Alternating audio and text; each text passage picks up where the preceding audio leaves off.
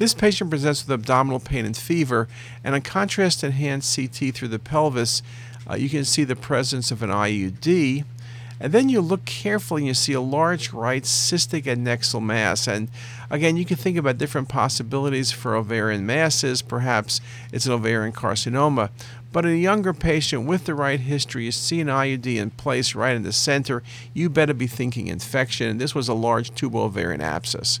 Uh, you can also see nicely noted is a right-sided DVT, but the key finding is the large cystic mass that was a uh, pelvic abscess and specifically was a tubo ovarian abscess.